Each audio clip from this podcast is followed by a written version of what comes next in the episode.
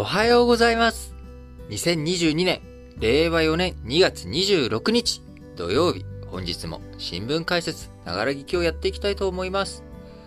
えー、まず最初の話題、丸一として、昨日25日にですね、えー、日本政府閣議を開きまして、経済安全保障推進法案、こちらを閣議決定しました。この経済安全保障推進法案というものはですね、何かというと、まあ、日本における、こういろんな物資、えこれをきちんと供給できるように、え経済の安全保障、まあ、サプライチェーンとかいろんなものをきちんと、え日本がしっかりと構築していく。ものの輸出が途絶えないように国内生産、こちらをね、鍛えていくとか、まあ、こういった内容が含まれているものになります。え具体的にはですね、あのまあ、以前、えお伝えしております通り、九州、熊本に、えーあの TSMC、台湾の半導体企業ですね、えー半導体製造メーカーである TSMC の工場を熊本に作っていく。えーこれにあたって、まあ、日本が TSMC こっち来いよと。日本に来てくれよということに対して誘致、えお願いしていて、まあ、それに対して助成金、補助金出すよと。えその補助金なんかもね、えこの中で、え提供していくということになります。え具体的に経済安全保障推進法案概要としてはですね、え大きく4つの柱があります。1つ目が供給網の強化ということで、今申し上げた TSMC など、半導体など戦略物資の国内調達、えこれをしていくためにですね、財政支援をすると。いうことで、え TSMC に対してはですね、その工場に対しては約1兆円弱の金額の財政支援が出るということになります。え調達先や保管状況を国が把握するということがですね、え前提となります。え国がきちんとですね、あのどれだけ、えあるのか、どれだけ、え効果があるのかということをね、測定するということもあります。えこちら、交付後9ヶ月以内に施行していくということになります。え続いて2つ目の柱がですね、基幹インフラの安全確保ということで、電気や金融など14業種に対して設備導入前に安全性を国が審査します。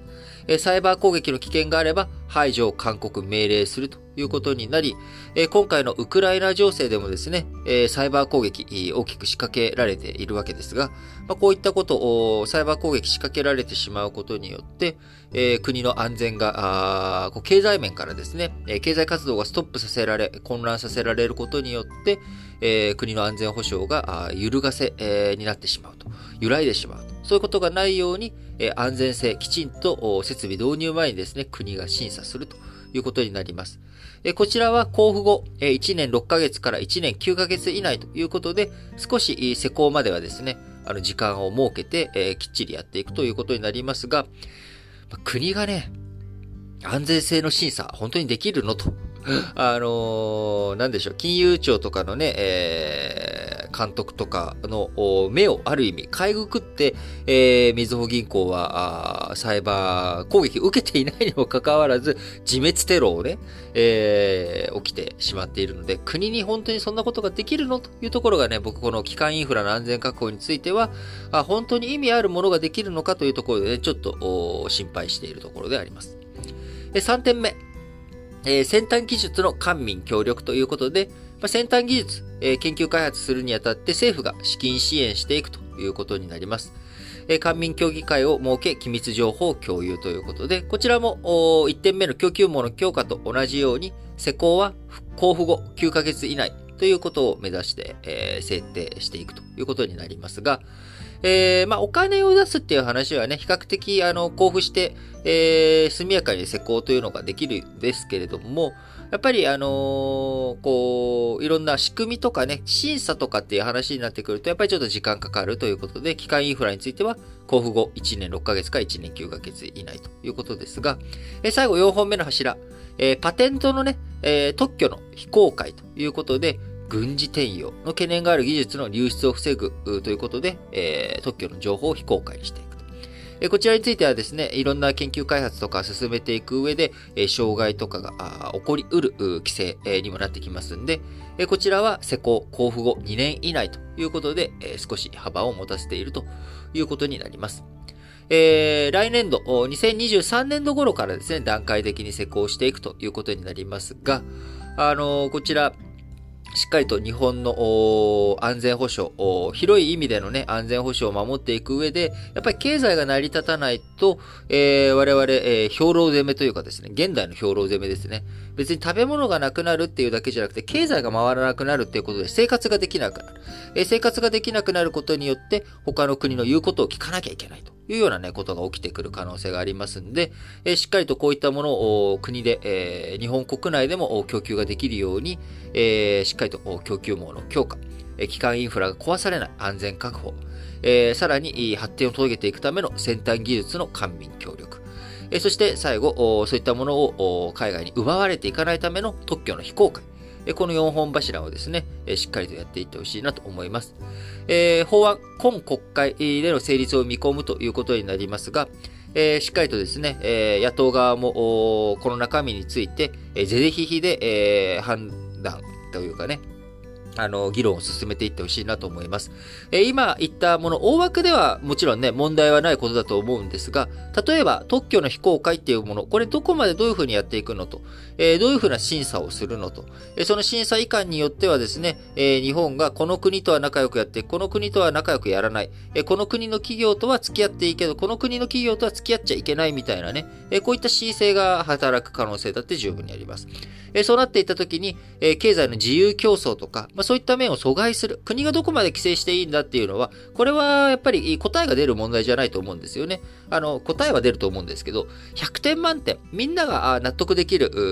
ゴールっていうものは設定しづらい話なので、この中できっちりと議論を深めていく。で、その上で政府の方針にこれでは完璧ではないという意味で、やっぱり野党は反対を僕はすべきだと思うんです。あの、野党、あの、ぜぜひひで賛成反対っていう通りなんですけれども、やっぱり、あの、どういうラインにするのがいいのかっていうところについては、きちんと反対意見がえあったんだよっていうことを残していくっていうのは、これは非常に重要な野党の役割だと思うんですよね。野党は反対ばっかりしてって言われますけど、反対ってすごく大切なんですよ。皆さんも自分の経験、えー、生活、生きている中でですね、あのー、これで完璧だっていうことって、俺の好き勝手やっていいだろみたいな、なって、本当に良かったことってやっぱりないんですよね。えー、やっぱり子供の頃、親に言われていったことをその通りにしなくて、えー、例えば、あのちゃんとね、寝るときにはお腹をね、冷やさないように、えー、こう、上、上をね、えー、ズボンのところにインして寝なさいっていう風に言われても、そんなもん、うるせえとこっち暑いんだって無視してやるとやっぱ風邪ひいたりとか、お腹ね、キュルキュルになっちゃったりとかっていうことがあるわけじゃじゃないですか。やっぱりそういったところ反対意見、まあこれちょっとね、あの、別になんか国の話と比べるとちょっと、あれな話ですけれども、やっぱりきちんと整理していくっていうこと。その上で、えー、やっぱり議論していく。反対意見がある。その反対意見がどんな意見があったのか。何か問題があった時にですね、やっぱりそういったところに立ち返れるようにしておくっていうこと。えー、そういうふうなあ反対を通してですね、えー、よりよく社会がなっていくっていうことは僕は十分にある話だと思いますし、あの、賛成意見、自分の耳障りのいいことしか聞かないっていうのはですね、やっぱり今この SNS 社会において自分とと、え趣味思考が合う人とだけ繋がれる社会っていう風になっていってしまっているところについてですね、僕はやっぱり強烈に、え、危なさを感じております。えー、そういったところを含めて、えー、国会、えー、健全な国会っていうものはですね、全員が全員賛成するっていうのは、これは異常事態だっていうことはですね、あの、お隣のね、えー、北の独裁国家、ロシアを見たらですね、わかることなわけです。やっぱりきちんと反対意見が健全に出てくる社会、えー、出てくる国会、これをね、きちんと作っていく上でも、えー、我々は野党に反対ばっかりしてっていうふうに言うんじゃなくて、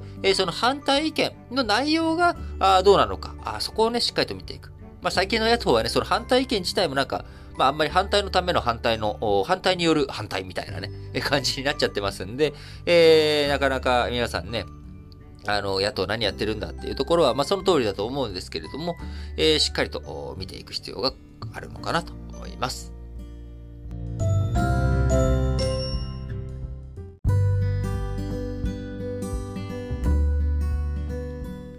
はい。続いて、丸2の話題としまして、えー、同じく、昨日25日にですね、厚生労働省、えー、去年、えー、2021年の出生数、えー、出生数をですね、えー、速報値を発表しました。えー、全部でね、84万2897人ということで、えー、2020年と比較すると、29,786人、えー、3.4%減り、6年連続で過去最小を更新しております。新型コロナウイルスの感染拡大、こちらでね、婚姻数も減っておりますし、妊娠を控える行動も、動きも強まったということで、過去最小の84万人ということで、コロナの影響が拡大しているのが見て取れます。一方、死亡数についてはですね、大幅に増えて戦後最多ということになり、20年比で67,445人増え、えー、死亡者数、2021年の死亡者数は145万2289人となりました。えー、出生から死亡を引いた自然増減については60万9392人減ということで、初めて、えー、60万人を超えた自然減ということになりました。えー、出生数、2021年1月から2月の落ち込みが目立つということで、えー、この時期、えー、2020年春に妊娠した人が出産を迎えるタイミングにあたりましたが、新型コロナ感染拡大初期と重なっており、えー、妊娠控えの影響が出たということになっております。えー、やっぱりね、あのー、この出生数が3%を超えてね、減少した3点。えー、4%減ったということ。まあ、こちらも大きいですけれども、やっぱそれ以上にですね、やっぱ婚姻数減っていること。こちらがやっぱり大きいですよね。えー、コロナ禍のこの2年間で婚姻件数減少が際立っています。2021年の婚姻件数514,242組で、2020年に比べて23,341組、4.3%減ったということになり、えー、戦後のピークから比べると半数以下にまで、えー、落ちて、えー、減ってしまっています。やっぱりね、婚姻、あの、もちろんね、婚姻に縛られない関係というものもありますけれども、やはり日本において未だにやっぱり結婚、えー、これがね、子育て、えー、子供を作っていく上でのベースになるっていう考え方、あ大きいわけですけれども、その婚姻数にも減少の拍車が止まらないというようなね、えー、状態になっています。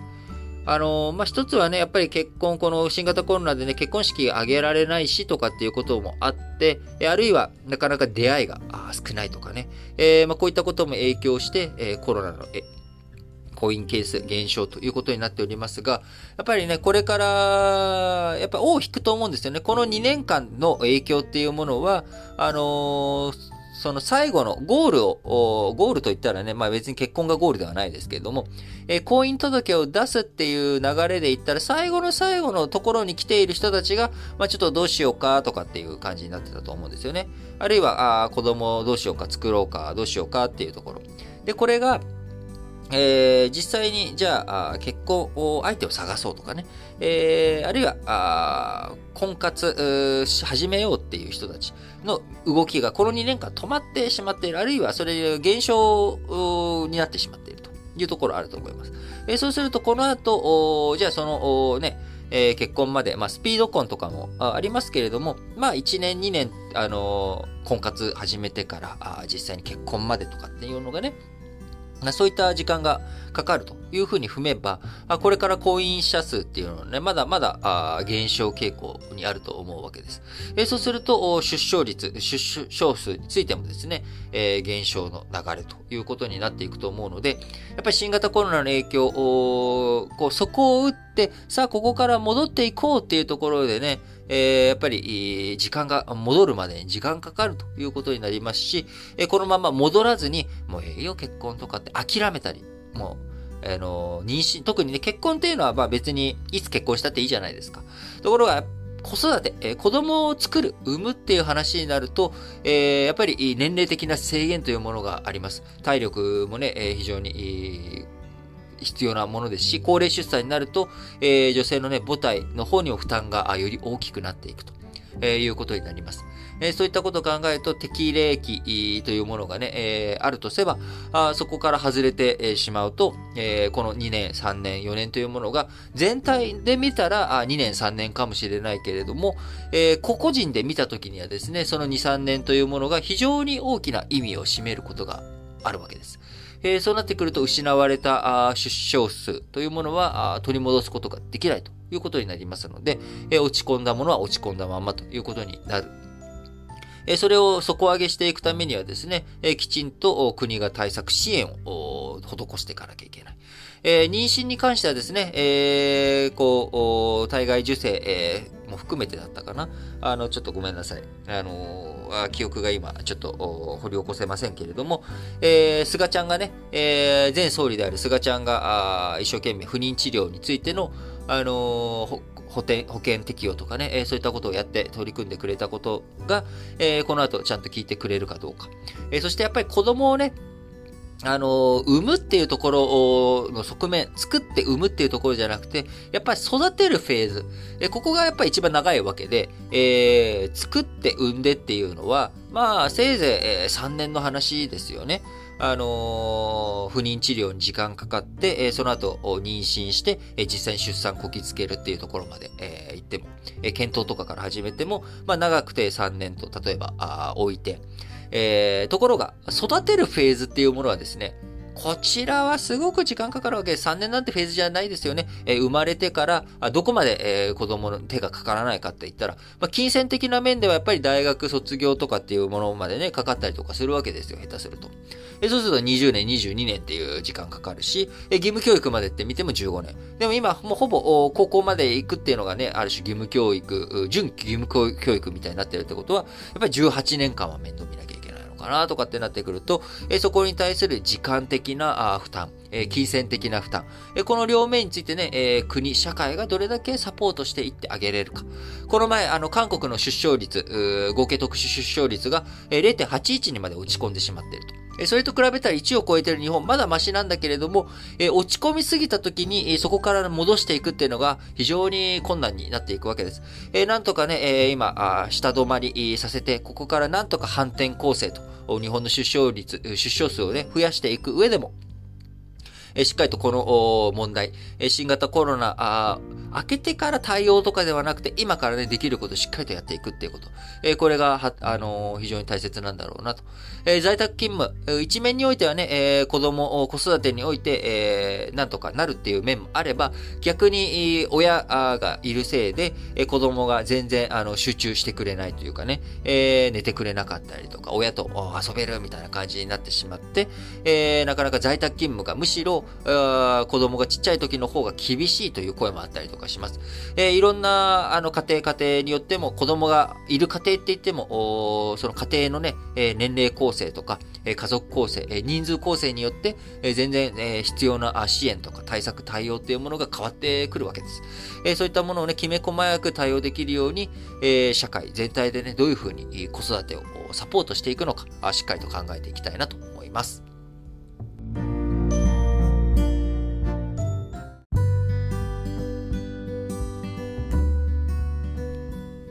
はい。続いて、丸3としまして、えー、ウクライナ情勢についてです。えー、ウクライナ情勢、えー、まあ、あの、ロシアが、あウクライナに侵攻を始めたということ、こちらはね、もな、皆さんもご承知おきのことだと思います。えー、その中でね、えー、キエフ、なかなか、あ陥落したという方、出てきませんので、ウクライナ前線をしているというふうにもね、捉えることができるのかなと思いますが、えー、今、あウクライナ側からの呼びかけに応じて、えー、プーチン大統領、交渉のテーブルにね、つく用意があるというような話になっておりますが、えー、こちら皆さんあ思い出していただければわかる通りですね、え、アメリカとロシアが外相会談するよとか、あるいはあプーチン大統領とバイデン大統領、米ロの首脳会談やるよっていうような話が出た後、えーこう、ロシア侵攻を開始していたりとかですね、えー、手のひら返しというものはいくらでもあるわけです。なので、えー、今ね、まあ、混沌とした情勢の中で、えー、あまり報道の一つ一つに一喜一憂しないということが大切だと思います。えー、やっぱ重点的に考えなきゃいけないことというのは、あプーチン大統領、彼が何を目標、目的にして、えー、何の果実を得るためにですね、えー、今回、ウクライナに仕掛けてきたのかというところ、この目的を見定めるということ、これが一つ重要なポイント。えー、そして、どんな犠牲を、どんな状況になったらプーチンはそれを諦めるのか。プーチンにとって、えー、今回のね、ウクライナ侵攻、目的が彼の中で絶対あるわけですよね。その目的が達成されたら、まあ、やめる。えー、達成できなかった時に、どのタイミングでやめるかっていう、まあ、この二つを、えー、我々想定考えなければいけないということになります。えー、当然、各国の首脳やあ外交官あ、こういった人たちはですね、そういったものを考えて、え、対策対応を打っていくということになりますが、えー、一つ、やっぱり、ロシアにとって、えー、やらなきゃいけないこと、ロシアにとってっていう言い方はね、えー、プーチンをに反対しているロシアの人々もいるので、ここはやっぱりプーチンにとってっていう言い方をしたいと思いますが、えプーチンにとって、やっぱ目的は何かって言ったら、ウクライナの進路化、えロシアに近づいていく。近づてもらいたい。えー、ロシアの、まあ、ある種、属国めいた状態になってほしいということ。これが一つの戦略目標、戦術目標ですよね。えー、そして、えー、もっとより大きい面で、えー、見ると、ロシアが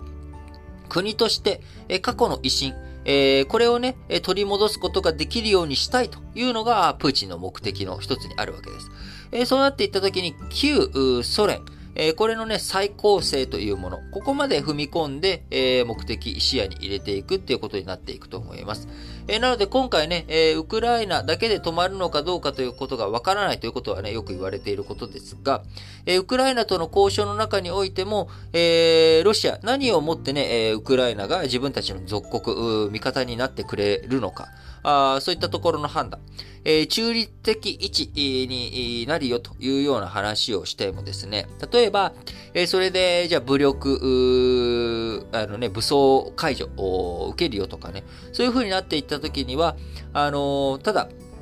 中立的状態っていうものを維持するっていうのは各国の合意でしかならない。各国の合意でしかならないということは、NATO、東方拡大ね、ドイツまでにするよと、それ以上にやらないよっていう約束してたのに、どんどんどんどん東方拡大が進んでしまっていた。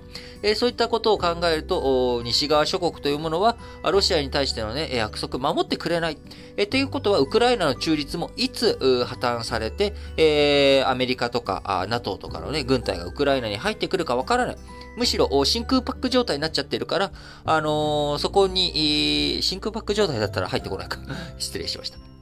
あのー、こう力の真空状態になったところに、えー、あっという間に NATO とかアメリカが入ってくる可能性が高まってしまったと。なので中立、中立状態にしたゆえに、ロシアがあその後、再度侵攻していくとか、ロシアが駐留するみたいなね、えー、こういった動きだってあるわけですよ。だから、あの、まあ、簡単に言うとですね、この後何が起きるかっていうのはわからないので、一喜一憂しないということが僕は大切だと思います。えー、これからね、いろんなことを2点、3点、4点、5点、6点、7点、7点抜刀みたいなね、えー、感じになっていくと思いますけれども、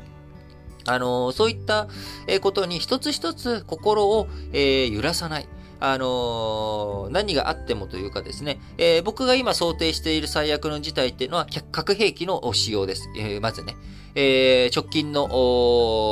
問題として何かあるとしたら、あ部分的に戦術核、これがね、使われるということ。えー、この動きがあるということがあると、これは一つ全然ステージが変わってくるなと。えー、第三次世界大戦になっていくかどうかというところについては、やっぱウクライナにアメリカとか NATO が派兵していくかどうか。これね、あのウクライナを NATO とかアメリカが、えー、見捨てたっていうような言い方ありますけれども、あのその側面もあり、ありつつですね、あの、条約締結していない、えー、ウクライナに対して、えー、NATO やアメリカが進出していくっていうことになっていくと、全面戦争より拡大していくっていうボタンを押すっていうことになるわけですよね。えー、その覚悟があみんなあるのかどうかというところ、えー、このあたりについても引き続き考えていかなきゃいけないところでありますが、えー、僕はね、あのー、覚悟を決めてやるべきだと思うんですが、まあ、いろんな意見あるわけで、まだ外交交渉できる余地もあるんだと。えー、ただ僕はね、それは全部時間稼ぎだったりとか、あの、プーチン、えー、大統領のね、手のひらで踊らされることになってしまうと思うので、えー、個人的にはあの、経済制裁と武力行使、こちらを重ね合わせて、えー、ロシアに対して、えー、ロシア軍に対してですね、プーチン、えー、のね、えやってることに対して、えー、こう、きちんと、こう、跳ねのけていくっていうのがね、大切だと思います。えー、G7、うん、オンラインでの首脳会議を昨日開いて、えー、追加でのね、えー、経済制裁、えー、制裁強化というものをメニューを並べましたけれども、えー、SWIFT、え国際的なね、銀行間あ、決済ネットワークからの排除というもの、えこちらについてはやらないということ、現段階ではやらないということになりました。えー、SWIFT からね、排除したところで、えロシア今中国とのいろんな取引を拡大していったりとか、あ中国との決済関係、えについて SWIFT によらない体制とか構築していくということになっております。えー、やっぱりね、あのいろんなあところで、えー、いろんなものが新しい技術、変わっていったことにもよって、えー、過去の従来のインフラを使わなくてもいろんなことができるという状態になっております。えー、こういった中、え、日本、何ができるのかというところをね、しっかりと見極めていきながら、えー、繰り返しになりますけれども、一喜一憂しない、えー、一喜一憂せずにね、えー、我々としては、ウクライナと距離があるということをね、一つ、これはいいことだと思って、えー、ウクライナの向こうの民、罪のない人々の、に対してね、シンパシーを送りつつ、我々は我々で、しっかりと日々の生活を回していきながら、あ戦争、起きない、平和を維持するために、え、何ができるのか。時に、えー、例えばね、喧嘩殴り合っている友達がいた時にですね、えー、ちょっとおいお前ら何やってんだっていうふうに間に入って、えー、ボコスかね、怪我をしながらも引き離すっていうことがね、えー、大切だったりするわけです。えー、そういった時に本当に血を流す覚悟があるかどうか、えー、我々、えー、再びね、えー、自分たちのえー、血が流れる、自分たちのお金が流れる、えー、こういったものについて、え、どれだけ、え覚悟を決めていけるのかどうかというところですね。えー、小麦価格とかもどんどん上がっていく可能性、危険性もありますし、そうすると、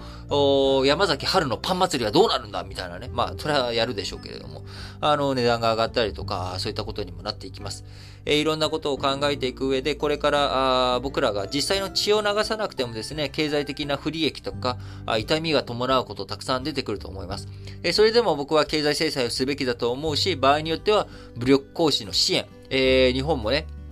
あのー、広報支援とかをどんどんやっていかなきゃいけないということになっていくと思いますので、あの、我々として、えー、第三次世界大戦を防ぐために、えー、戦争を防ぐための戦争、えー、戦い、争い、えー、こういったものも覚悟しなきゃいけないということはねえ、常に念頭に置きながら、あの、日々のニュースを一喜一憂せずに見ていくのが大切だと思います。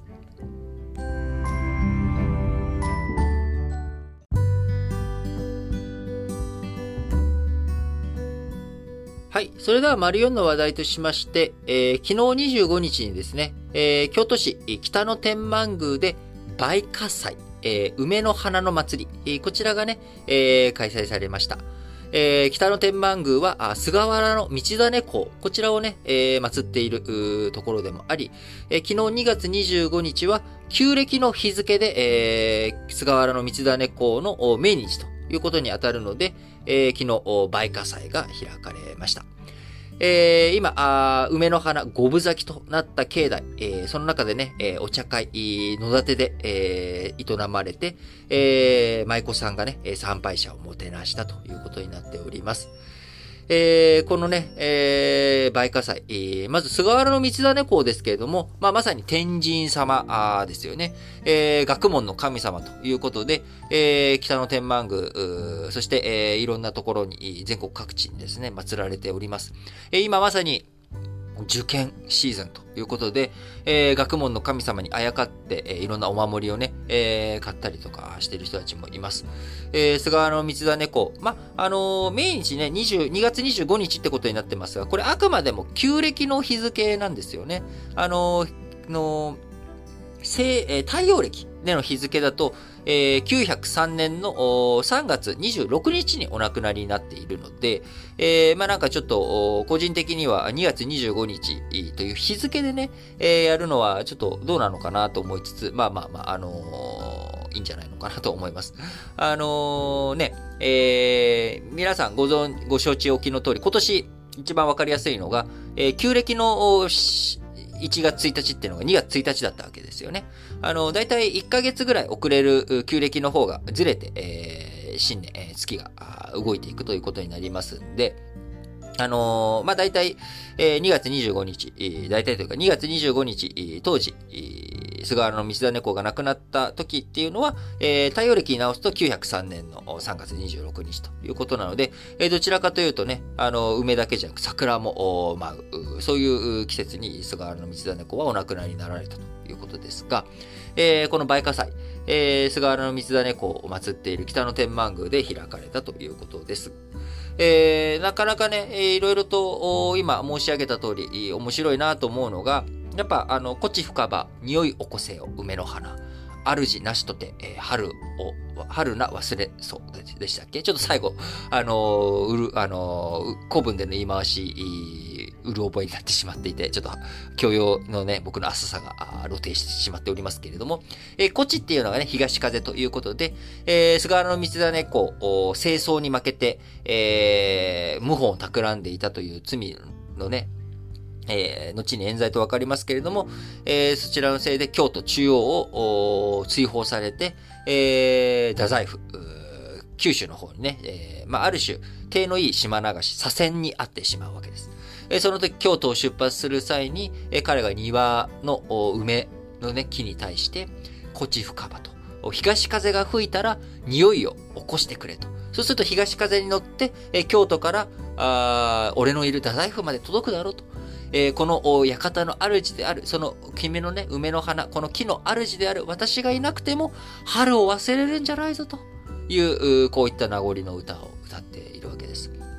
えー、なのでね、やっぱりあのー、この歌とともに、菅原の道真公、悲哀関係、悲運の関係と、やっぱり梅の花とのね、相性の良さというか、やっぱり、菅原の道真公って言ったら、梅だよねっていうね、あのー、まあ、あの、僕なんかやっぱそう思っちゃうわけですけど。えそうすると、まあ、2月25日、日付でね、えやって、え日付でこのタイミングで、えー、梅花祭、えー、梅の花をめでることによって、えー、菅原道真公の霊を慰めよう、忍ぼうというのはね、まあいい、えー、あれなんだろうなと思います。まあ、今回ね、僕初めてこれ京都新聞の記事で、あ、梅花祭っていうものを北の天満宮やってるんだっていうことをね、知って、えー、今まで知らなかったんですけれども、まあ、春がね、近づきつつあるということで、えー、花粉症に苦しんでる方も多いと思いますが、やっぱり暖かくなってくると気持ちもね、前向きになってきますし、えー、鼻のムズムズは、これはもうね、おとなしく耳鼻科行って薬もらってできることをやってということしかないと思いますが、あの、やっぱ春が来る、えー、暖かくなる、そして、えー、日も伸びてくる。気持ちをね、前向きに、えー、いろいろと暗いニュース、今日もね、えー、出生数が減ったとかあ、ウクライナ情勢ね、一喜一憂してることじゃなくて、えー、長い目で見ようよとかね、えー、暗い話題、こういったものがどんどん広がっておりますが、えー、春はすぐそこまで近づいてきているということをこう、ね、認識しながらあ一歩一歩大切なことをね自分の日々を大切に過ごしていくっていうことがね大切だと思います。やっぱり目の前のこと人生、えー、いろんなことにこ心が奪われるということはありますけれどもやらなきゃいけないことあるいは自分がやりたいこと、えー、これに対してね、え、時間を見つけて、え少しでも一歩一歩やっていく、え大切だと思います。僕自身、えー、まあ、あの、サラリーマン生活別にそこまでね、嫌じゃなかった時期もたくさんありましたけれども、自分のやりたいことって別にそのことだけじゃないと。え、他にもやりたいことは歴史も好きだ、あニュースも好きだあ、そういったものをね、一生懸命勉強しながら、あ現代の時事の勉強を重ねていったり、えー、歴史の勉強を重ねていったりと、隙を見てね、時間を見かけては、あそれを好きだからまあやっていたっていうところもありますけれども、えー、そういったものを積み重ねて、えー、今に至るということになります。えー、皆さんもね、今、あ不本意な場所だっていう風な、時にね、まあ、置かれた場所で咲きなさいっていう側面もありつつ、えー、自分のね、本当に咲かせたい花を咲かせようということ。まあ、この両方がね、大切なんだと思います。えー、春は、あもう少し、えー、梅の花をね、僕らもめでながら、えー、日、一日一日と伸びていく日を感じながらですね、え、春を待ちたいと思います。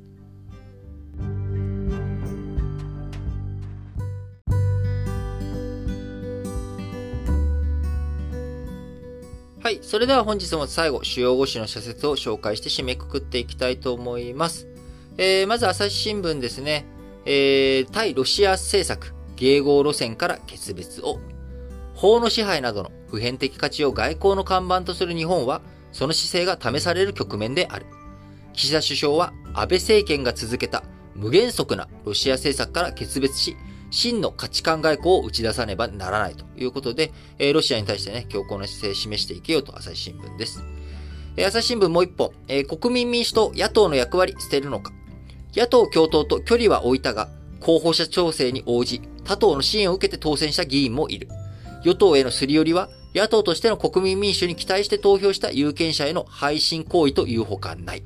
え、ここまでね、僕ちょっと強い言葉ではないですけれども、あの、朝日新聞の言ってること、言わんとしていることを僕も思うところです。あのまあ、丸一のところでも言いましたけれども、やっぱり野党には野党の役割、え、反対をすることによって、えより議論をね、進めていく、良くしていくっていう側面もあるわけです。やっぱりあの、重要法案に対してね、えー、まあ、特に予算案に、賛成するっていうのは、あのもう君たち予算案に賛成したじゃないかと、政府方針に賛成ってことななんだろうっていうふうに、えー、なってしまう。ぜぜひひというには、ちょっとあまりにも、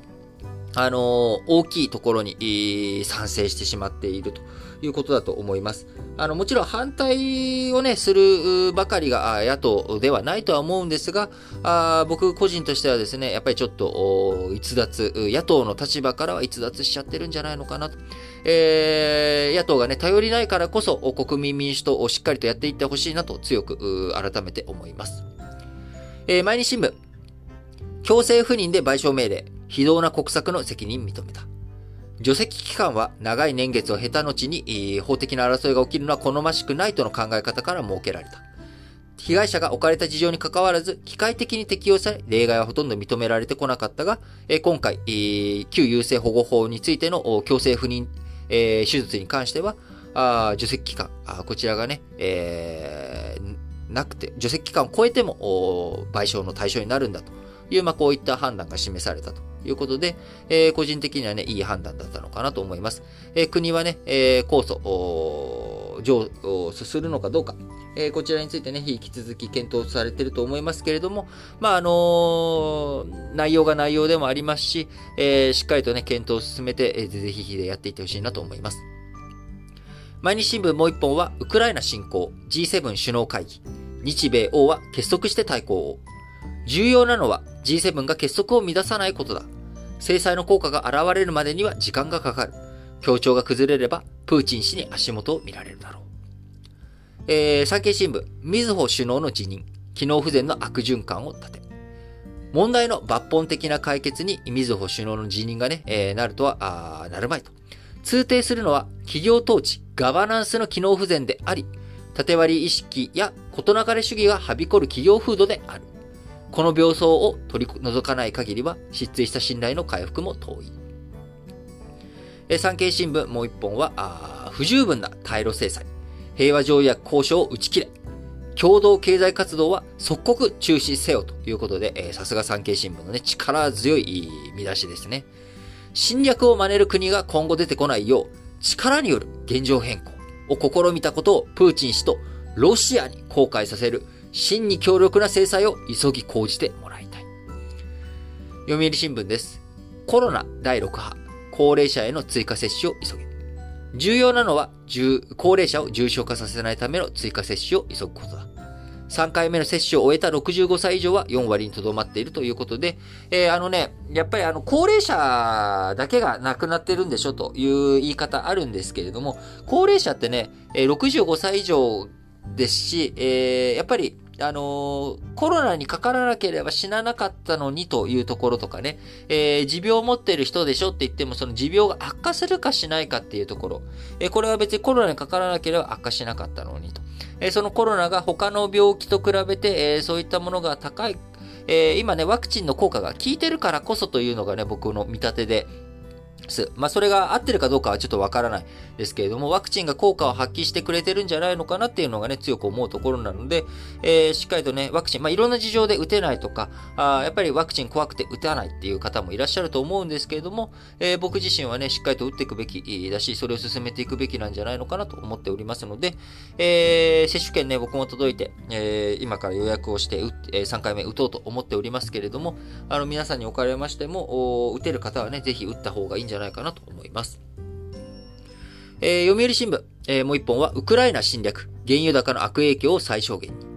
賃金が伸び悩む中で生活必需品の物価が上がれば、回復途上にある景気を冷やす恐れがあるということでね、えー、海外のね、輸入物価が上がっていく、原材料が上がっていくっていうのは日本にとって、日本の企業にとってね、収益性が悪化するということになりますが、えー、なんとか、あ値段、物の値段を上げつつ、賃金もね、上げていくことによって、えー、なんとか、あ経済としては、全体としてはね、国民生活を守っていきながら、あ経済を伸ばしていく。そんなことができるようにね、しっかりと頑張っていってほしいなと思います。えー、日経新聞、出生急減に危機感を持った。急速な少子化は社会経済の活力を奪い、社会保障制度の維持を危うくする。政府と自治体、経済界は人口危機を直視し、子供を持ちたいという若い世代の思いに応える対策を急がねばならない。えー、最後です。過剰な介入控え、経済安保の身を上げよう。えー、様々な対策を講じて経済安保の取り組みを強化する米欧に倣い、日本も体制づくりを急がねばならない。ただ、政府の過剰な介入で企業の活動を必要以上に縛らぬよう最新の注意を払うべきだということでね、えー、今日丸1で、えー、ご紹介しました経済安全保障の法案、こちらがね、閣議決定したことを受けての社説でした。はい。えー、ということで、えー、本日も皆さん、新聞解説、ながら聞きをお聞きいただきありがとうございます。えー、もうね、早いもので2月も最後の土日、週明けのね、月曜日が2月28日、2月最終日ということになっております。えー、このね、え、1月3日ぐらいからずっと休まずにやってきておりますけれども、どこかでね、そろそろ一回、一日ぐらい休もうかなと思うんですけれども、えー、まあちょっとね、いいタイミングも見つからず、だらだらと毎日続けてしまっており恐縮ですが、皆さんね、あのー、たくさんの方にお聞きいただき、本当にありがとうございます。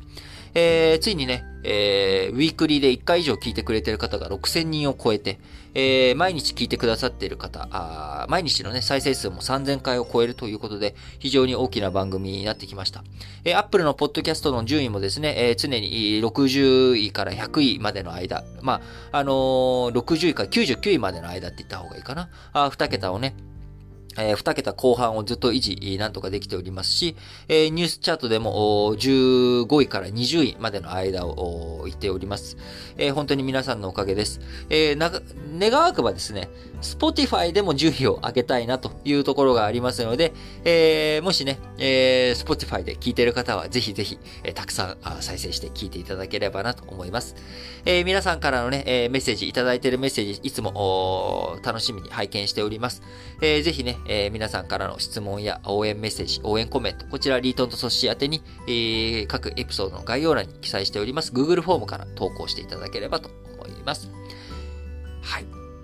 皆さん、本当に、毎日ね、一生懸命やって、え、本当に大変な日々を過ごされていると思いますけれども、春はもう少しです。頑張っていきましょう。それでは、皆さん、今日も元気に、いってらっしゃい